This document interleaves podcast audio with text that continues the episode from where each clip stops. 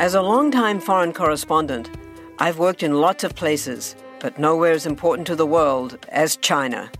I'm Jane Perlez, former Beijing bureau chief for the New York Times. Join me on my new podcast, Face Off US versus China, where I'll take you behind the scenes in the tumultuous US China relationship. Find Face Off wherever you get your podcasts. This is The Red Line, where we talk to three expert witnesses about one big issue shaping the news both here and overseas. And I'm your host, Michael Hilliard. A few months ago, I was sitting in a bar in the capital of Moldova, talking with a few locals, exchanging views on the state of the world. After a few too many drinks in this cold, dimly lit bar, we started to discuss some of the leaders of the world the good ones and the bad ones. It was later in the night my newly acquired friend Alex posed a question to the table Who do we think was the most eccentric national leader in the world? Obviously, the likes of Kim Jong un of North Korea, Nicolas Maduro of Venezuela, and Viktor Orban of Hungary all came up. But one leader stood above the rest. A leader who built gold statues of himself that rotate to face the sun. A leader that shoots targets while riding his bicycle a leader that raps with his sons on live television, a leader whose predecessor changed the names of the months to things like his mother's name, his name, and his favorite childhood pet. The leader we all came to agreement on was Gurbanguly Berdimuhamedov, president of the Central Asian Republic of Turkmenistan, a nation of vast contradictions, a nation with the fourth largest gas reserves in the world, but with incredibly poor citizens a nation surrounded by war zones, but does everything in its power to remain neutral. A nation with one of the largest airports in the region, but with almost no tourists.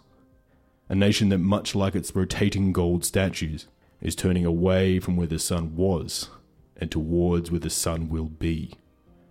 This week, we look past the crazy stories we hear from the North Korea of Central Asia and look into the real, medium, and long term geopolitics of the nation of Turkmenistan. And to talk more about that, we turn to our first guest.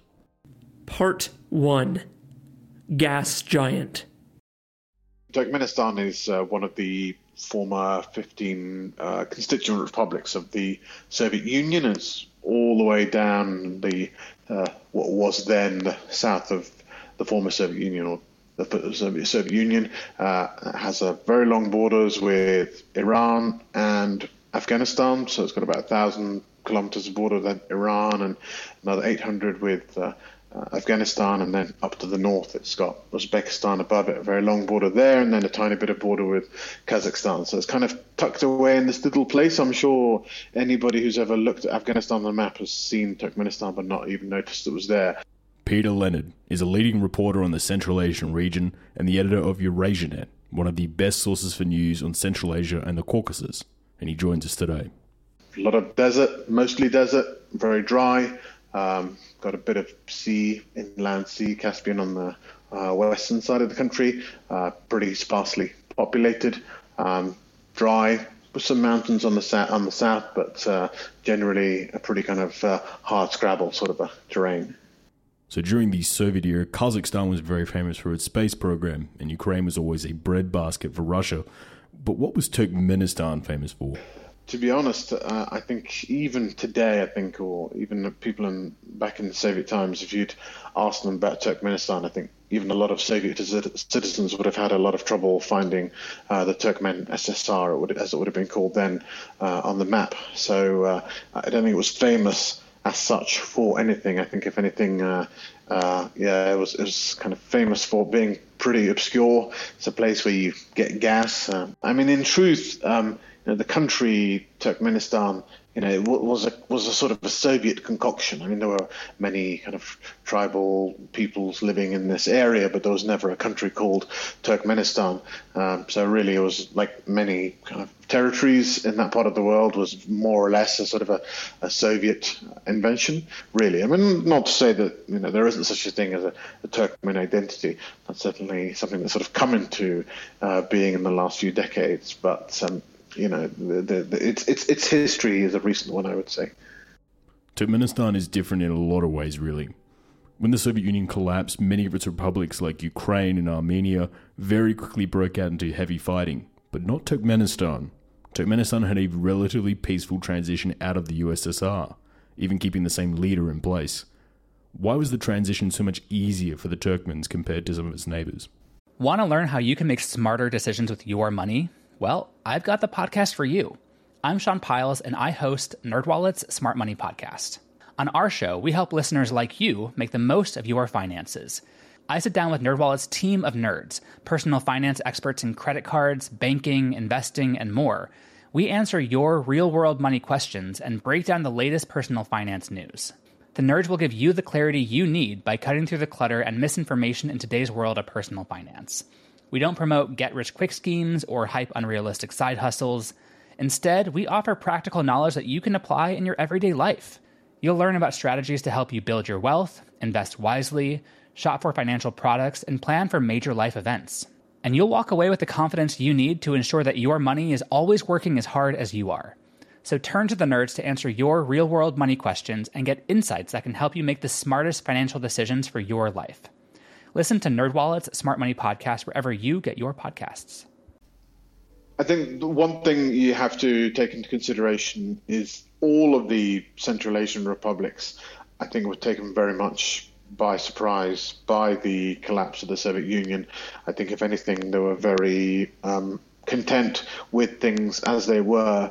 And something that you find when you um, travel to Central Asia and speak to people who've you know lived through the 60s and 70s and 80s is that actually they consider often the latter part of the Soviet era actually a time of you know great prosperity and progress. I mean, if you go to especially rural areas, you know, it was the 70s and maybe in some cases even even later than that that they first had things like telephones in their homes, or maybe in some places even electricity, right? Um, and, and and and I just say that by way of explaining that. Um, you know, the, the, the Soviet kind of legacy in Central Asia and Turkmenistan was obviously a mixed one, like it was for everywhere. But the the, the latter part of, of the Soviet experience was, is perhaps seen not as negatively as it, as it was in, in other parts.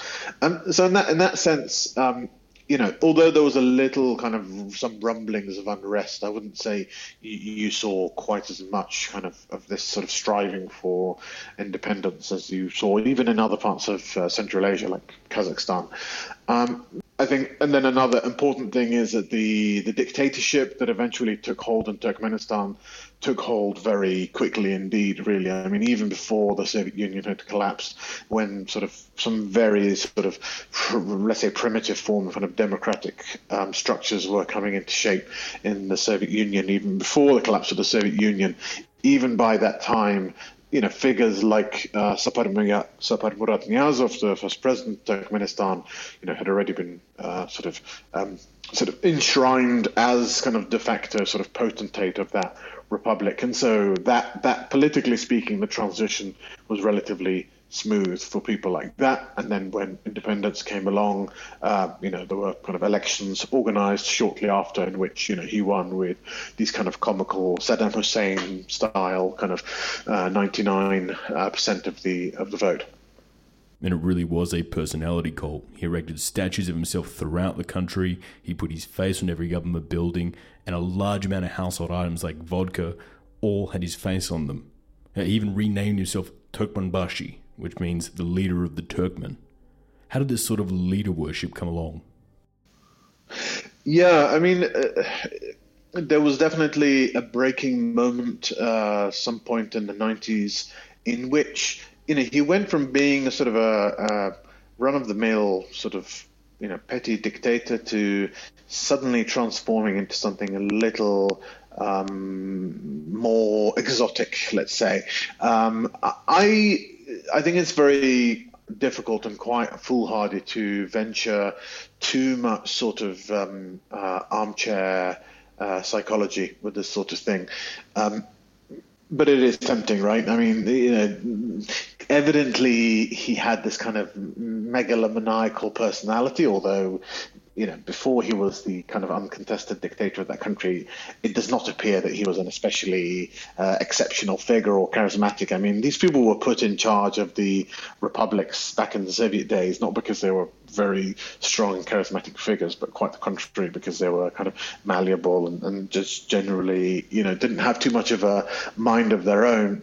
I, I, I, so weirdly, I think sometimes in these cases, I think it's a, a little bit of insecurity almost. Sort of you, you, you kind of overcompensate uh, by striving to make yourself the uncontested and absolutely, you know, not, not just the uncontested, uncontested leader, but almost as though you're kind of chosen by God, because that gives you a kind of, you know, a legitimacy that can't be questioned when it seems almost like you're kind of the, the ordained kind of uh, tyrant of, of this particular uh, country. So Turkmenbashi died quite suddenly in 2006, with the leadership passing over his son and instead going to a former dentist and now current president, Gurbanguly Berdimuhamedov. So why would Turkmenbashi leave the reins of Turkmenistan, the fourth largest gas reserves in the world, to a man with practically no real leadership experience? He was by no means a healthy man. He was, by all accounts, a, uh, a kind of sybaritic personality, a heavy drinker, and, and uh, lived very unhealthily. But of course, when you are a kind of an uncontested um, you know dictator of your country, uh, one thing that never happens is you, you never have people tell you to you know maybe cut back on the cigars or you know drink less or you know live a bit healthily or maybe do do more uh, sit-ups or whatever. Um, so you know I'm sure he just kind of lived um, as widely as he felt suitable and then just suddenly dropped dead all of a sudden in uh, 2006.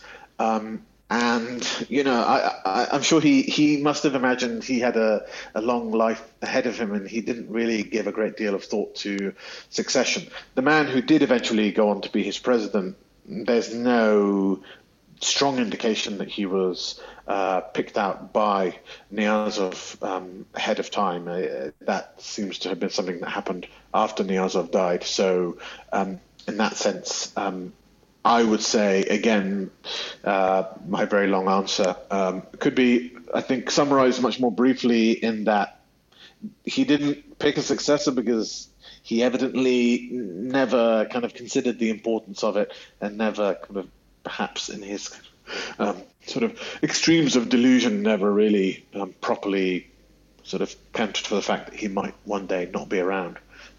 So here in the West, we may know Berdimuhamedov from his outlandish acts like riding bicycles while shooting targets, lifting a solid gold barbell above his head whilst ministers clap for minutes at a time, and singing rap songs with his grandsons on national TV.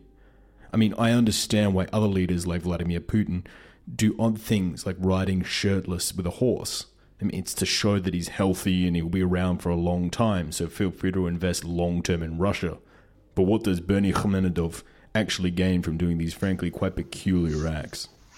So Niyazov dies all of a sudden, um, and uh, you know we're not privy to exactly what went on behind the scenes, but it does seem as though there was a bit of a kind of a, a kind of elite stitch up, and they put forward this guy who was a very unexceptional, very dull, kind of you know a blink and miss him kind of figure. He was the former health minister, so they put this guy forward, and I think at the time when he first became president, I think um, it, was pretty much, it was, a, I think, quite a widely held view, maybe not con- consensus, that they sort of picked him because he was this sort of weak, malleable figure that maybe there were kind of elite insiders behind the scenes sort of uh, pulling the strings. And, you know, I, have seen this guy up close, and I remember I went to Turkmenistan maybe a couple of years after he was elected president, and sure enough, like, he isn't this particularly impressive figure. But I, but I'll tell you one thing that I remember really stayed with me was that I was at this event. It was the opening of a hotel, and and uh, and we had to stand out in the sun for about three hours because they always do this at these events before the president arrives. And I remember as he arrived, he pulls up outside. He, he, he steps outside his car and starts kind of walking up this row of all of these local people have all been kind of assembled to come and applaud for him. And people as soon as he would walk past you, people would start applauding. But the moment he kind of went, uh, you know, 10 feet passed, like you'd stop applauding. Now, when you watch uh, North Korean TV, the thing you notice is I, I, definitely get the sense of like this. This is a kind of a, a level of adulation, which is, you know, I'm not saying it's sincere, but it's, you know, they really go for it. In Turkmenistan, remember it really stayed with me that because I, I thought, you know, people get it. They get that this guy's basically a bit of a buffoon. I mean, they might respect him on some level, but they can see, right, that this is not some form of dictatorship where people kind of totally absorbed that kind of, uh, you know, his authority. And yet, with time, as the years pass, he becomes more sort of confident. And so I don't know. I think this is, we sometimes have it back to front with these sort of weird sort of dictators. I think what actually happens is that they, they, they can sometimes be these quite meek personalities and by virtue of everyone telling them how great they are, and, and sort of and creating all this kind of facade of of, uh, of, of adulation around them, they suddenly believing them start believing their own hype. And so, after a number of years, you know, mm, five or six years, he, he suddenly becomes this much more sort of confident, swaggering figure, and yeah, then sure enough, he, he starts pulling all of these Putin type stunts. And uh, I mean, the one that comes to my mind is was a time when he was opening a uh, a hospital and he turned up and performed an operation. Uh, he removed a tumor from uh, a patient's ear. You know, he's a dentist. He's not. He has no training to be removing anyone's tumors. Um, and, and other times he's ridden horses and driven cars and, and done all of these sorts of silly things. And and the function is, I think, very similar to uh, Putin, uh, which is the idea is he's a man of action. He's capable, he's strong, he's virile, he's, he's clever, he's all of these things. Partly because those are all the things that a leader should be. Partly, I think, part of the thinking is with the previous president, he was this kind of uh, fat, clearly very unhealthy lump. And I think that they kind of like the idea of projecting the new president as being dynamic and hands on. Um, and so I think that is a very important aspect of, of that sort of uh, um, sort of rather eccentric. Uh, it's not even a cult of personality. It's this kind of cult of a man of action. So Turkmenistan has an immense amount of natural gas, with levels to almost rival giants like Qatar. However, the average Turkmen earns just one sixth of what the average Qatari earns. Why is the average wage so different between these two gas giants? Um, corruption. Uh, it's pretty uh, brief answer, really. I mean, uh, until um, well, as long as Niyazov was alive, um, the gas that uh, Turkmenistan sold, um, uh, the revenues were handled in, you know, God only knows how. Um, primarily, we suppose, sort of salted away in uh, bank accounts um, in Europe. Um, and when the his successor came to power, when Berdimuhamedov came to power, uh, I think one of the first things that the government started to do was to kind of start rooting around these foreign bank accounts and try and kind of claw some of this money back. Um, and you know, I think a lot of rather optimistic and naive people, and I include myself in those ranks, I think thought, well, maybe you know, the sort of revenues will be handled more responsibly or more transparently, um, but that does not appear to have happened. Um, it's a country that's you know has obviously no uh, uh, democratic accountability to speak of. The money gets spent not on improving people's welfare by and large, but on building, you know, this kind of insane kind of uh, Alice in Wonderland capital city, all built in gleaming marble, you know, whilst you know you go outside the capital and, yeah, as you've said, people, uh, you know, live in pretty um, abject. Um, conditions by and large. Uh, public infrastructure is poor. Um, yeah, I mean, it's you know, the the short answer is uh, the priorities are all wrong. I think um, uh, it, it, for reasons best known to themselves, the national leadership of this country feels that um, projecting this sort of you know um, Ottoman splendor is uh, more important than raising the quality of life of its own people. Turkmenistan, like many other resource states, tied itself very closely into its gas exports, with gas sales now making up over 70% of the country's GDP. But now, with Moscow and Riyadh's oil price war, the price of gas is plummeting, Because of this, the Turkmen economy is nosediving, and we're seeing the first large scale protests in the country since the end of the Soviet Union. But what do you think this means for Turkmenistan? There are some people who anticipate kind of an imminent sort of uh, uh, dissolving of the country that will kind of fall apart under the weight of bad government and uh, intensifying poverty.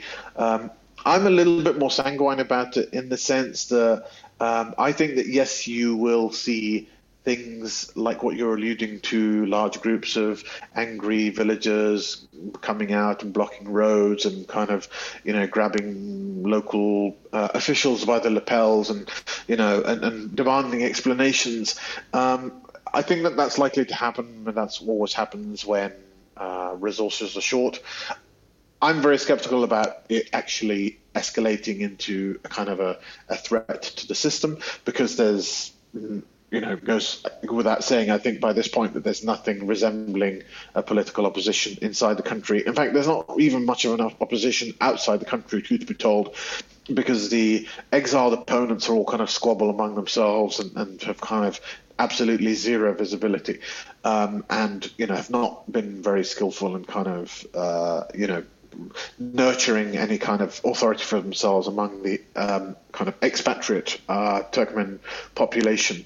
So I think that um, what you're likely to see if the economy does indeed take more of a nosedive uh, than it's doing at the moment, you're going to see a lot more of these kind of isolated uh, incidents.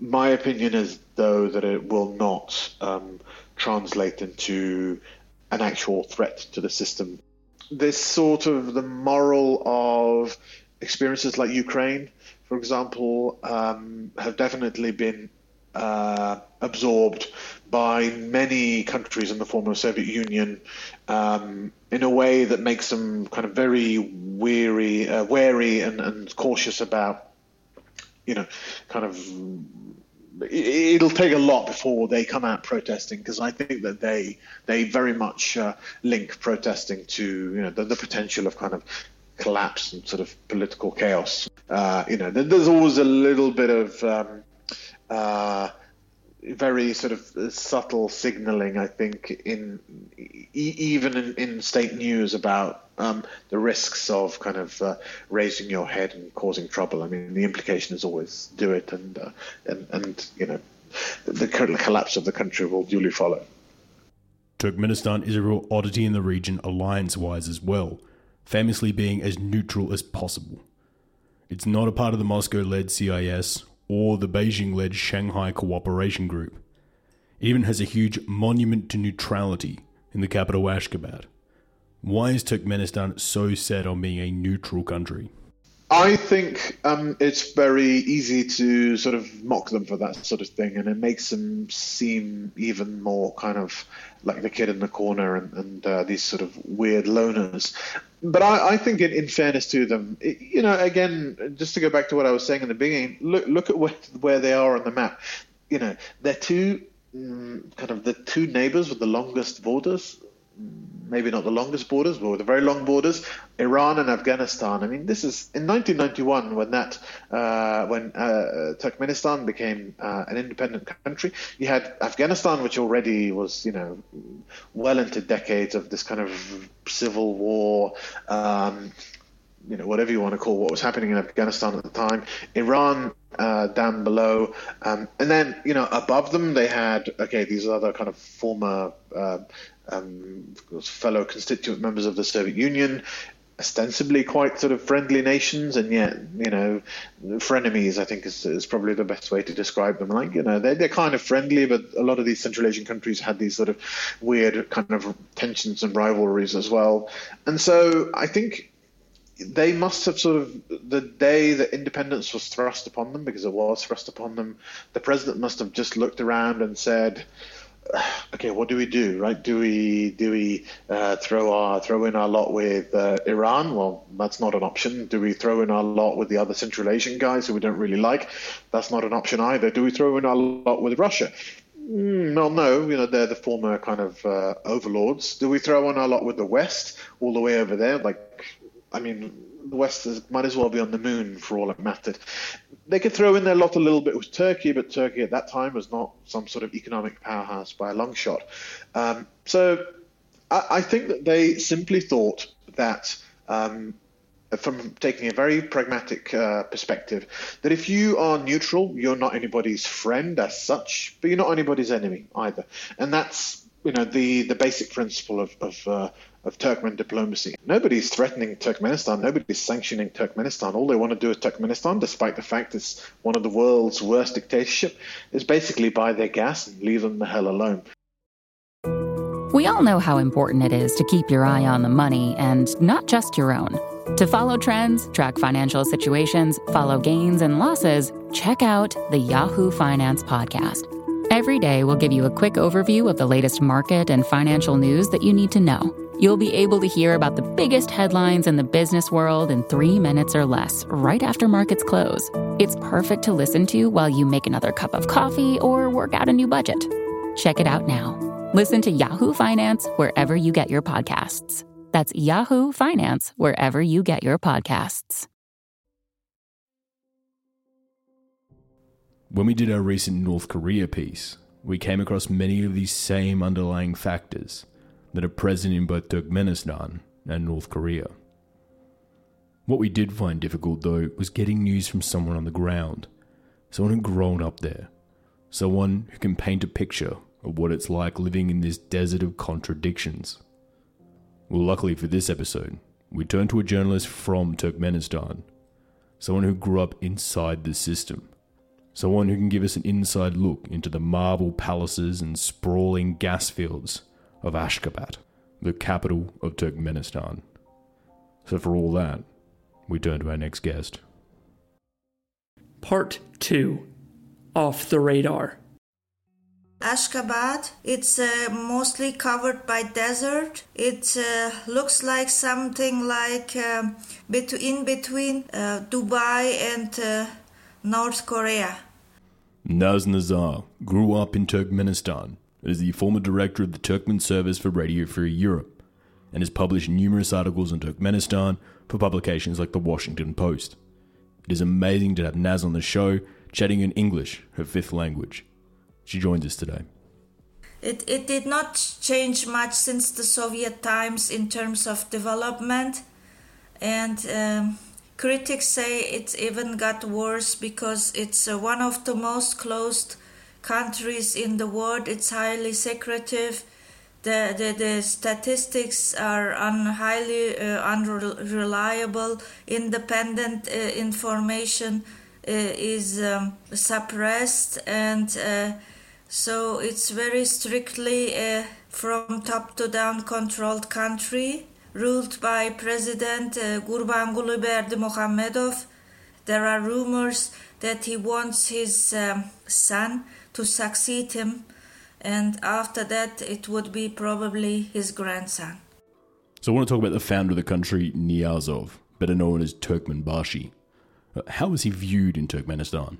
Uh, Niyazov came to power uh, during the Soviet era. And he, he, was the head of the Communist Party of Turkmenistan, so uh, he was appointed by Moscow to power official Turkmen media about him that he was tr- seen as a, uh, he was he was projected as a god king. He is our uh, he's our leader. Like uh, there is no uh, that there is no other way for another leader than him. Uh, if if is it it was like the propaganda was like the world would uh, the Turkmenistan would end if when Niyazov would die so something like that. He was seen very much as uh, portrayed as God King. Criticism of him was impossible. He was like Kim Jong Un in, in North Korea. So I want to talk about the Rukhnama, a usually purple and green little book of poems written by Turkmenbashi himself. This book was everywhere. When you go for your driving test, the test would be on parts of the Rukhnama and how well you memorized it. Even school exams were mostly based on the Rukhnama. Mosques were also instructed to teach the Rukhnama alongside the Quran. But what I want to know is how is this book viewed by Turkmen citizens? Uh, was a compulsory uh, education subject in the schools, compulsory education subject in the schools. Uh, everyone should read it not only in the schools but also um, even factory workers and and I mean um, uh, hospital uh, personnel. They should all be able to uh, uh, to remember from uh, to remember the the sections from the Ruhnama and in official ceremonies uh, they should uh, re- uh, read from Ruhnama and things like that. And it was said that uh, it uh, became like a sort of uh, Turkmen's second Quran, you know. So let's bring it forward to today and talk about some of Ashgabat's friends. Turkey is home to the largest amount of Turkmens outside of Turkmenistan, and the two countries have great relations. So, why is Turkey and Turkmenistan so close? It dates back to the Niyazov uh, era after Turkmenistan became independent. The, the first companies, um, sorry, among the first companies that made contacts in Turkmenistan were uh, the Turks. The Turkish companies they were involved in construction in Ashgabat and uh, they built a lot of hotels, uh, government buildings, and statues to the like. There was, uh, although Turkmenistan is uh, risky for investment and for trade, a lot of um, small level or middle level companies from Turkey saw a chance uh, for uh, engaging with Turkmenistan and went there and a lot of young Turkmen people not uh, able to find jobs in Turkmenistan. Um, uh, the official uh, unemployment rate is uh, five to ten per, uh, five around five percent, but uh, the the unofficial is like goes up to fifty percent. So lots of young Turks went to Turkey to seek jobs and then sent some money home. There is also, of course, it should be mentioned uh, cultural bonds with Turkey because of uh, the the uh, Turkmen people are uh, speak Turkic language, and the, there were it were the Turkmens who went to Minor Asia in this 12th century and um, conquered parts of Anatolia, the, the Minor Asia. And uh, so there is a historic bond there is a cultural bond ethnic bonds with turkey. So that's why uh, turkey uh, was a uh, one of the first destinations for desperate turkmen people to find jobs what i want to understand is turkmenistan still has voting with the president winning around 95% of the vote each time so how does voting and campaigning work in a country like turkmenistan first of all, they are not real competing candidates. They're all uh, when pol- uh, when uh, voting take takes place, they all are all from Berdi Berdimuhamedov's party, the candidates, and they're being voted. And um, this says uh, the official data says 99% of the voters took place, and uh, Berdimuhamedov won the uh, last elections, winning. Um, uh, almost 90% of the vote and uh, so um, this is like uh, how to say confirmation not really voting a confirmation you confirm someone the government wants to be elected and the people have confirmed and that's it what we uh, have waited from them and uh, the job is done. That's like election in turkmenistan there's no really free, uh, no real and free election with opposing candidates no opposition parties are there and uh, the parliament um, approves each and every decision by uh, Berdimuhamedov and uh, the laws are passed with 100% uh, of the voting and uh, that's it well, that's the voting in Turkmenistan. So this week we've seen large-scale protests in Turkmenabad, the largest since the collapse of the Soviet Union. Uh, do you think these protests will develop into something bigger or they're just a one-off spike? There are scattered protests of a few people. According to independent sources, the government never reports about protests. So, uh, what, what we know about this so far from uh, a few sources is that a few people are protesting about uh, bread and flour shortage, uh, in general, food shortage that affects these regions, the periphery. Uh, Ashgabat, I heard, is uh, better uh, equipped with food because uh, there is the, the the the government is in the capital and uh, um, uh, it's it's pretty much better in a better situation than the periphery but in the provinces this is there is scarcity of food. And people are suffering from this. And uh, people selling their uh, personal belongings on the market to make income. And a lot of people uh, fled abroad to look for jobs. So uh, there is a widespread poverty in the country and there are now people who are not ready to keep silent on this.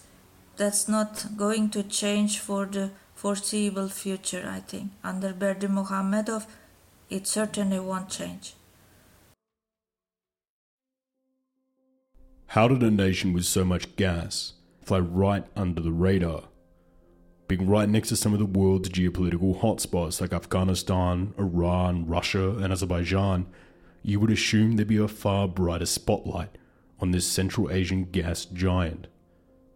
Even the government can't decide whether it wants to turn inwards or face the outside world.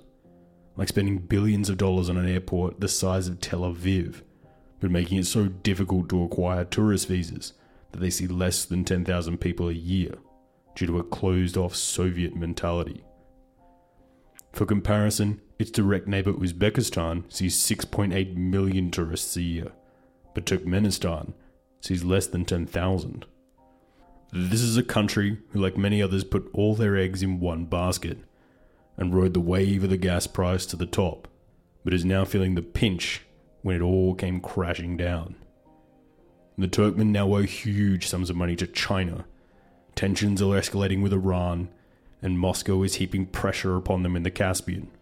The small, dark corner Ashgabat has been hiding in for decades is quickly shrinking. And to talk more about that, we turn to our next guest. Part 3 All Roads Lead East. So, Turkmenistan remains one of the most intriguing and enigmatic states, not only in Central Asia, uh, but in the entire world.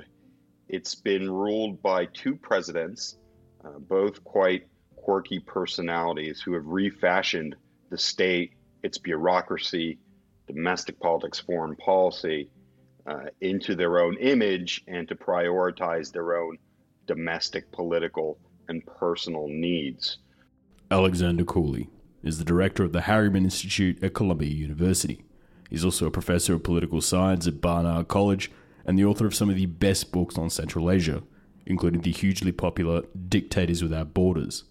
And it's great to have Alex back on the show.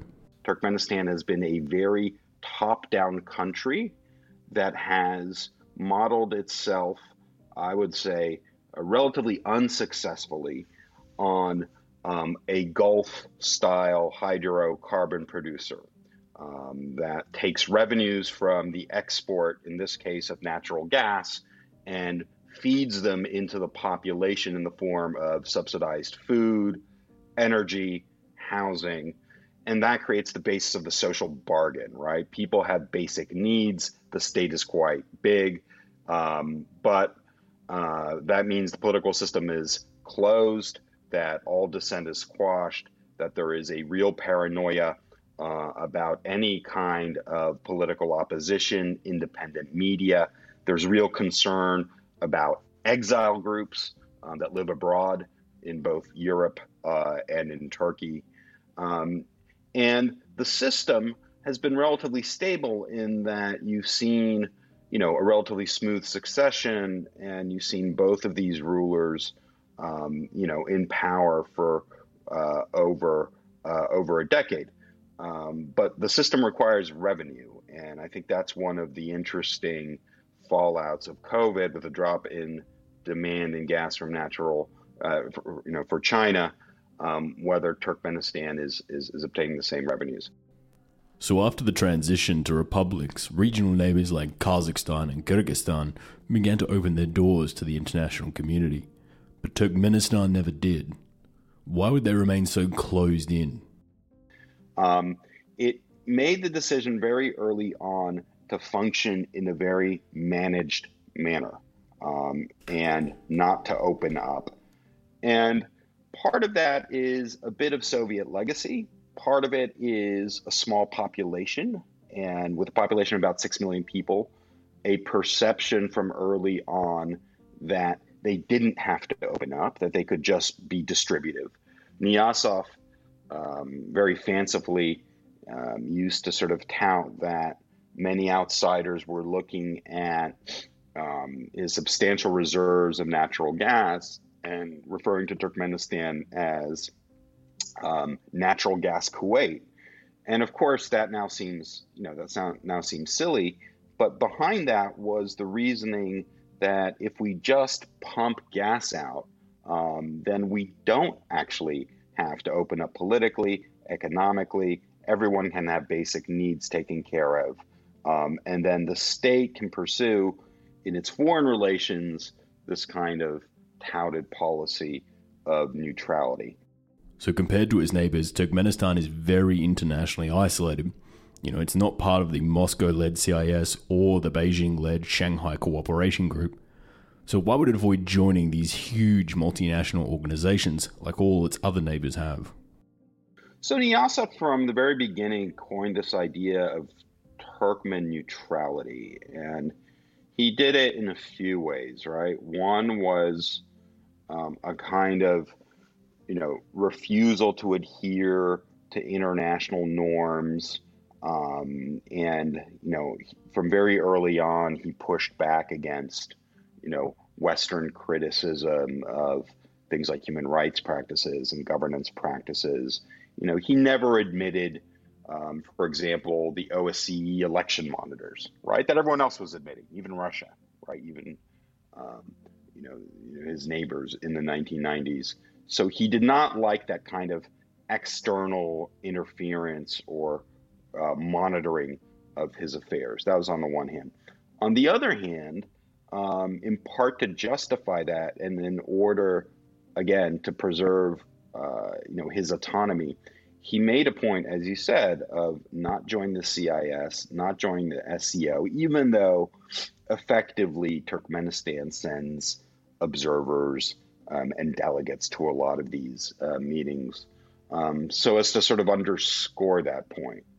Now, what's interesting about it is that Turkmenistan, you would think being able to do that was a function of a lack of dependence on Russia.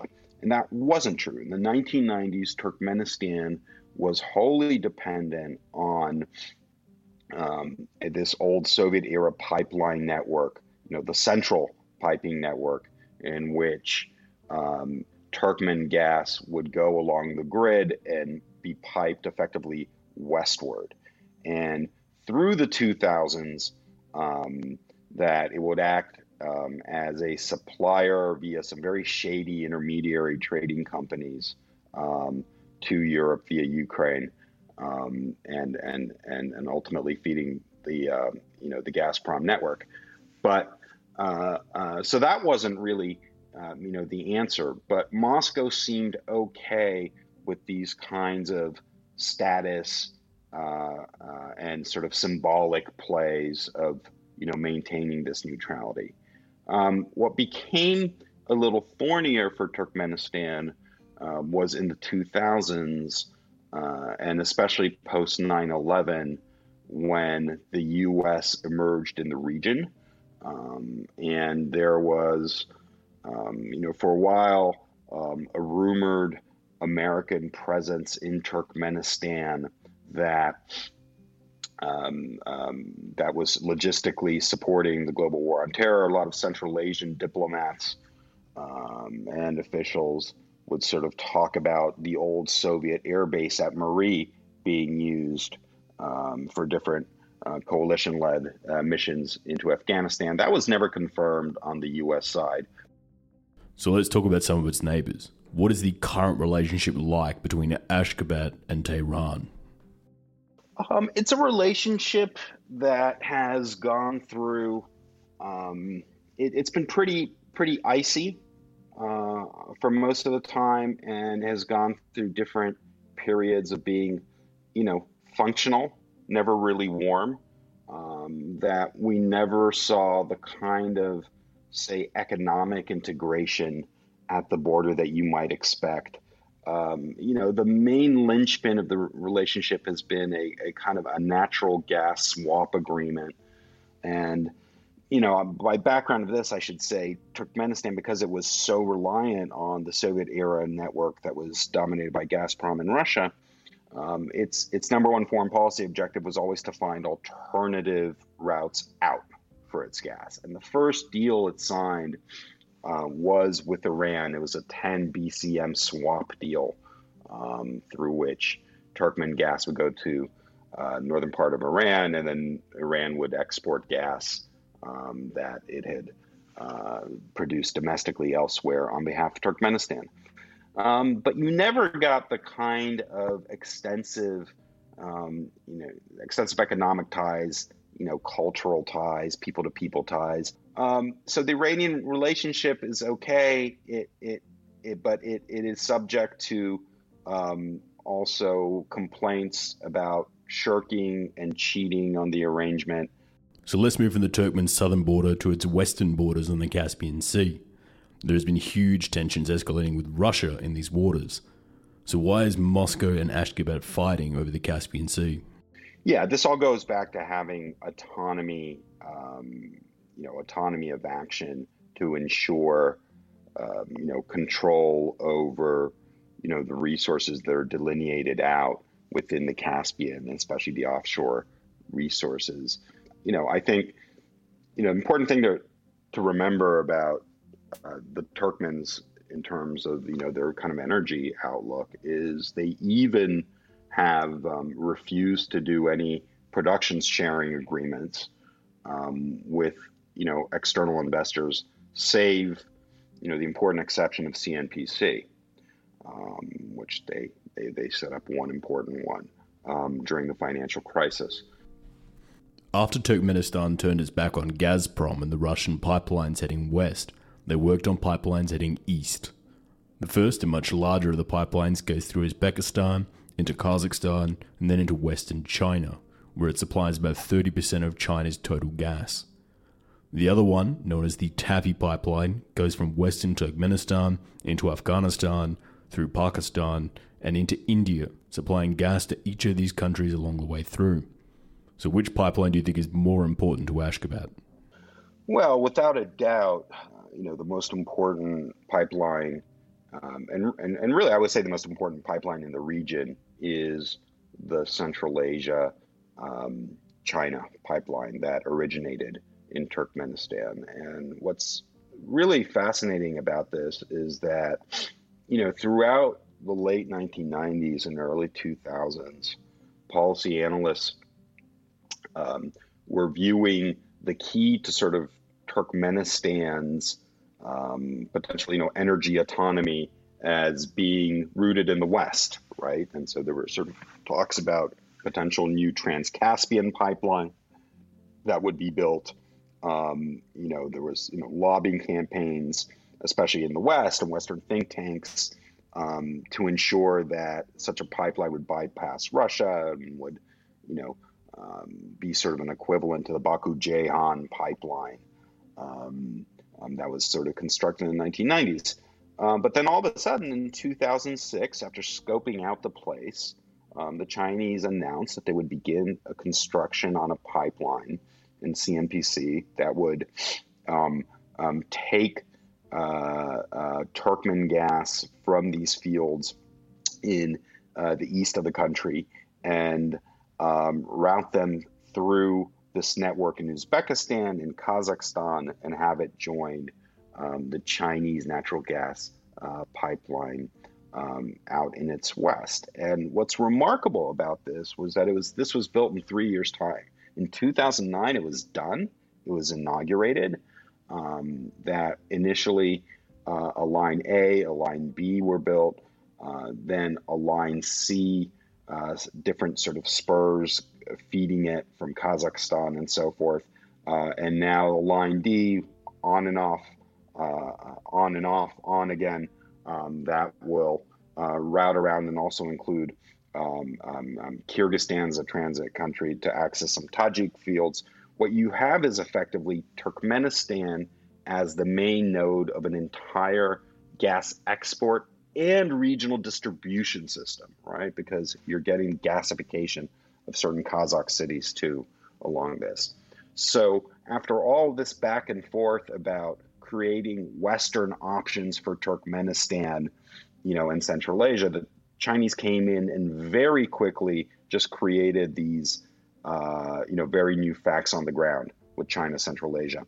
And you know, back in April 2009, um, in the wake of um, you know the great financial crisis there and reduced natural gas demand in Europe, um, you know the the Russians sort of turned off the taps um, of um, uh, on the Turkmens, and you know essentially. Uh, uh, you know, there's, there's, some speculation as to what exactly happened, but part of the pipeline uh, blew up either for a te- technical reason uh, because it wasn't utilized. Um, but at that point, Turkmenistan made the wholesale switch from being completely dependent on Russia to being then dependent on this new network that came online that year. And it really hasn't looked back since. Um, it's been piping this gas. They did over 30 uh, billion cubic meters last year. Um, most of its export revenue now is a function of that. I'll say one more thing about that, and then I'll address TAPI. Um, in 2008, um, when things were, were really bad, um, you know, well, last time we had a financial crisis, uh, the Turkmens did a, a deal with CNPC um, that allowed, um, you know, the company um, a PSA uh, into the east, but also kind of staged a couple of $4 billion emergency loans that would be um, repaid um, over a couple of decades um, with these sort of natural gas exports. And so essentially, you know, China would say, you know, it just made a good investment, one of these energy barter deals, as it had in other parts of the world. Maybe sort of similar thing with, you know, the Kazakhs and in Ecuador and, um, you know um, Brazil and and and also also with Russia. Um, but the fact of what Beijing did was keep the Turkmen uh, economy afloat, became effectively a lender of last resort um, by giving this advanced sort of prepayment, um, this investment, and so um, that enabled Ashgabat um, to stay on its feet. It didn't have to turn. It actually it couldn't turn to the IMF because it wasn't a member in good standing. Uh, it was uh, supposedly at the time uh, looking into negotiating some private loans from from Western and German banks, um, but uh, it didn't have to do that. Um, and so China not only became an investor, it became a kind of a regional hegemonic patron, right? Uh, country to keep it afloat. So um, the Chinese relationship means a lot in a lot of different contexts, and the pipeline's at the center of that. TAPI, in some ways, has been the kind of new geopolitical unicorn um, that's been pushed, especially by the West, um, to try and give Turkmenistan that other vector, that other option. I think for the Turkmens, ideally, TAPI would not only bring about a different source of revenue uh, in terms of, you know, uh, you know, sort of gas reaching, uh, you know, different kinds of customers uh, and different markets, um, and creating this sort of southern uh, vector, um, but uh, but would also potentially give it some leverage over Beijing, um, over pricing, um, over terms. you know, we don't know a lot about um, you know the nature of these contracts, but by but by everything that comes out and, reported, they're they're really favorable um, to Beijing. So that that's that's that was the plan anyway. And of course, the constituencies that wanted to develop Afghanistan and see it become more integrated um, you know, enhance its connectivity was the buzzword. We're also pushing this, and so you had, you know, American advisors, you know, at the center of sort of TAPI um, um, pushing the project. Um, but you know, the the pipeline is still uh, delayed. Um, there are, um, you know, a lot of you know technical legal issues. but I think the, the you know the bottom line in understanding Turkmenistan's attitude towards TAPI is that it just wants to sell its gas at the border and it wants everyone else to take care of the details, right? In terms of sort of transit, transportation, legal fees, um, and these kinds of things. So, um, you know, I, I, you know, potentially in a world of sort of functioning states and a cooperative region, um, you know, TAPI could become, you know, an important option in Ashgabat's sort of foreign policy, both energy and broader foreign policy profile. But at the moment, it's China, China, China, and the, uh, the you know the Central Asia China pipeline is really the main, I would say, lifeline of the country. So as Turkmenistan turns towards China, what is the relationship like between Turkmenistan and their old masters in Moscow? Um, it's been strained, as with other countries, as the other neighbors we've talked about.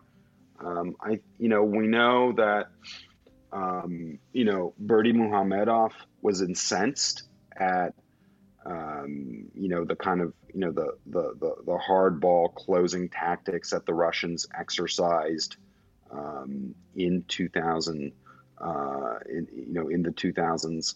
Um, I I would say it's it's a little more complex than that. Um, I think you know the Turkmens have always um, behind the scenes consulted with the Russians. Um, they've always um, kept them abreast of sort of um, you know security developments. Um, you know they've tried to reassure them when it comes to dealings both with the West of the United States and the Chinese. Uh, and, you know, um, you know, the Russians used to man um, the border with Afghanistan, right? Used to have sort of a Russian border guard that was, um, as in Tajikistan, that was sort of phased out, um, and and they were replaced with Turkmens. Now there have been reports of more uh, cooperation with Russian troops and Russian advisors, and especially concerns about um, the potential for, um, you know, uh, militant spillover on the Turkmen border. You know, instability in bordering regions in Afghanistan is something that um, is of, you know, um, you know, great concern to authorities, and you know, of course, the, you know, um, dealings with ISIS, even um, sort of, you know, the chasing of certain ISIS factions um, into Turkmen territory and then back. Uh, and so, um, you know, recognizing that Russia is the security guarantor, you know, there, you know, there have been talks and some informal kinds of arrangements there. Um, but, you know, at the end of the day, Turkmenistan's not that central um, to Russia. Um, you know, beyond you know Russia's own sort of self-perception as the regional hegemon and security guarantor. Uh, and, you know, given the fact that, um, you know, Russia's, you know, the profile of Russia's own gas business has, has, has, has changed over the last 10 years to Turkmenistan isn't this kind of, you know, critical kind of top off supplier that would mop up some of the excess demand um, from Europe that you saw sort of in the 2000s. Um, but um, you know, of course, uh, many in the bureaucracy still speak Russian. Um, there's still a lot of respect um, for Russia, a lot of sort of accommodation of its views. Um, and I think, sort of, you know, honestly, post 2014, um, you know, Russian actions in Crimea um, also sent some alarm bells ringing in Ashgabat too, and, and, and they wanted to ensure, you know, relatively, you know, stable and and, and, and productive relations. Um, so uh, I wouldn't say Turkmenistan is as much of a political client um, to Russia, say as Kyrgyzstan is, right? We could say as Kyrgyzstan is um, really dependent on Russia in a lot of different ways. You don't have the same kind of vector of migration, right, in Russia that you do um, from countries like Kyrgyzstan and Tajikistan and even Uzbekistan. Um, but I think there's know, widespread recognition uh, that Russia will continue to be an important player. So, where do you see Turkmenistan going in the next 10 to 15 years? Well, I think, you know, at, at, at, at some point, um, we're going to see, you know, some other type of regime transition. Um, I don't think that there's a lot of appetite, um, you know, to overthrow Berdimuhamedov. I think, you know, there is a kind of a sense of, um, you know, all the you know all the bureaucrats are you know in this together and, and want to keep the you know the ship um, sort of afloat um, and going. I think the real kind of challenge is whether they take some actual steps to integrate more with the world, right? Or how long can they keep this, um, um, you know, this kind of very selective, outward facing um, um, set of you know deals with the world. So, um, you know, my own you know my own view on this is that you're not going to have any kind of um, you know radical change. Um, I think that even if you were to have some sort of regime transition, it would be a relatively sort of similar kind of playbook with with with you know with with uh, more of an outward um, you know, stylistically, um, you know, more kind of friendly face, the way Berdimuhamedov himself was sort of initially in 2007, 2008. He was getting a lot of goodwill and potential engagement. Um, but, you know, I don't think that, you know, the fundamental geopolitical orientation of Turkmenistan um, is going to change. Now, some of the wild cards that might change that are um, the following um, if you have some sort of economic shock or collapse in China, right, that really ruptures that trading relationship, I think that would become a real disruptor in Turkmenistan, maybe catastrophically so. Uh, I think a regime change in Iran would have some interesting implications. I think, you know, the Turkmens would be really concerned about that, um, but perhaps that could offer um, um, you know, the possibility of, um, you know, a, a sort of uh, a much more kind of robust set of economic relationships, and especially sort of the sanctions regime um, were uh, were to be lifted. Um, you know, and then of course, what happens in Afghanistan is going to be of real concern too. So, I think looking forward, you know, you know, over sort of 10 years' time, there's a lot of reasons to be paranoid in Turkmenistan. There's not a lot of reasons to be optimistic in Turkmenistan. Um, and, you know, unfortunately, I think they're in a, you know, in a tough neighborhood with neighbors that have real complications. And rather than proactively help shape these events and deal with them, I think the incentive structure, especially given their own domestic economic and increasing social problems, is to just wall themselves off and try to hermetically seal themselves from these regional goings on. My last question for you Is the future of Turkmenistan towards Beijing, towards Washington, or towards Moscow? I think without a doubt the future goes to Beijing, the present goes to Beijing.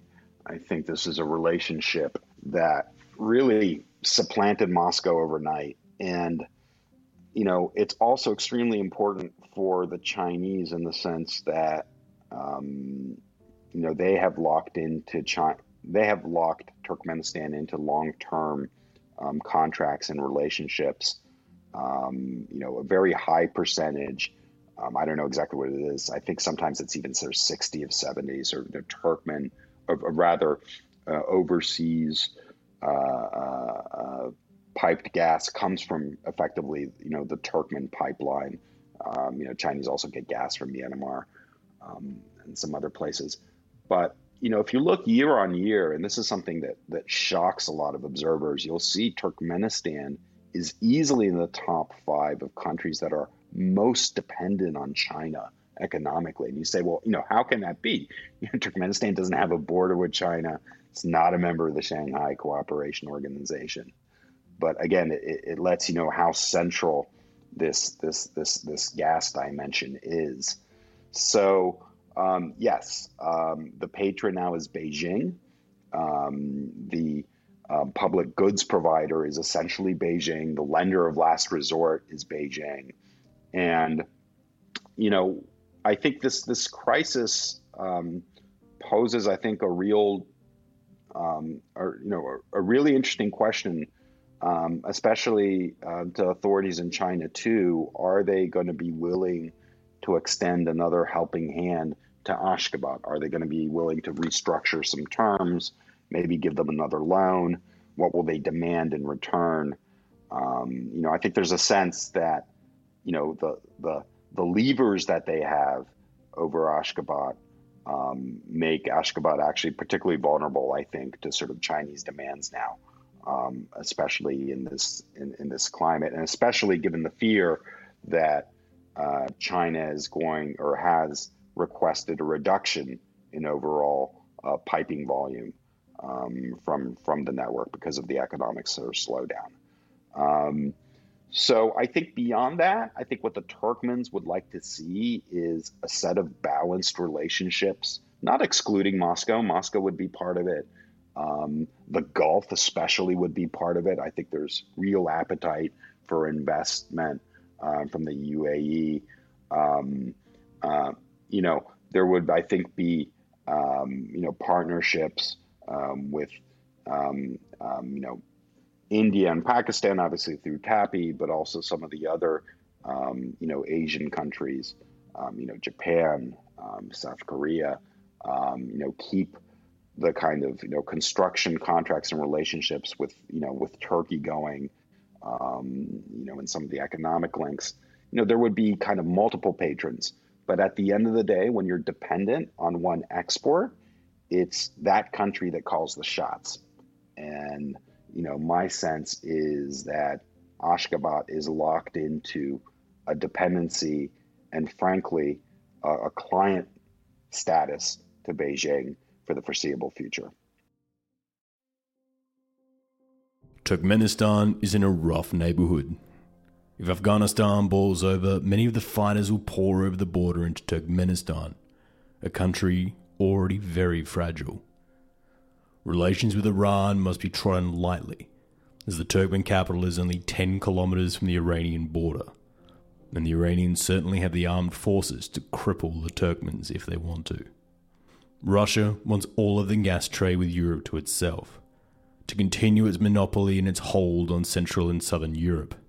So Moscow works to block the Caspian and forever prevent a pipeline that will allow the Turkmens to sell Europe the gas it so desperately needs, and finally bring competition to the Russian gas market. And with the way the Turkmen army is at the moment, the way west is likely blocked forever. So east it turns, towards Beijing and New Delhi. The trouble with New Delhi, though, is that building a pipeline there relies on a stable pipeline through war torn Afghanistan and some of the most unstable parts of Pakistan all of which are likely to sabotage or steal parts of the gas for themselves. But what choice do they have? For Turkmenistan to sell everything to just one client, China, it means that China sets the prices, China sets the demand, and China dictates the future of Turkmenistan. The Turkmen have tried for decades to take orders from no one, but now they take orders from just one Beijing. Thank you so much for listening to the show. We had a record listenership last month, and once again, it was thanks to you guys liking and sharing all of our stuff. From the team here at the Red Line, thank you again. If you want to support the show, you can visit our Patreon. Our patrons get transcripts of the show, book recommendations, live Q&As, myself and the guests, as well as the ability to suggest topics for the show. We try to give back as much as we can to our amazing Patreons, and they're the reason this show keeps going. You can support the show on social media by liking us. We're available on Twitter, Instagram, Facebook, and all the other platforms under at the Red Line Pod, And you can follow me on Twitter personally at Mike Hilliard Oz, Oz for Australia. Another big thanks goes out to this week's guests. Leonard and EurasiaNet have always been one of my main sources of news for this region of the world. Peter, being the editor, has his finger right on the pulse, and it was great to get him on the program. You can find Peter on Twitter at Peter underscore Leonard or follow EurasiaNet on at EurasiaNet. Naz gave an amazing insight into what it's like being from Turkmenistan, and she's been a great to have on the show. English is her fifth language, and she not only nailed the interview, but also gave a great Turkmen perspective that not a lot of people get to hear. You can follow her work for Radio Free Europe at RFERL on Twitter. Alex Cooley came on the show in January for our piece on Kyrgyzstan, and I highly recommend you check that out as well. And it was amazing to have him on again. His book, Dictators Without Borders, was easily one of my favorite books from three years ago, and was the main reason I booked a trip to go research from Kazakhstan, Uzbekistan, and Kyrgyzstan. His new book, Exit from Hegemony, is out now, and if it's anything near as good as the last one he released, it will be near the top of my reading list again. You can follow Alex on Twitter at Cooley on Eurasia, and we hope to have him back on the show for a third time soon. Once again, a thank you goes out to Mark Spencer for providing the additional vocals for the piece. We couldn't do it without Mark.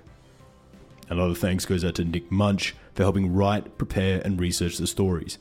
Nick has become a fantastic asset to the team, and we're very lucky to have him. We also had Joseph Hawthorne join the team this week to help with some of the editing. We look forward to working more with Joe and we're thrilled to have him aboard. Once again, a thank you to you for listening to the program. It really does mean the absolute world to me to see all the listens, the Twitter DMs I get, and the feedback we see from the show.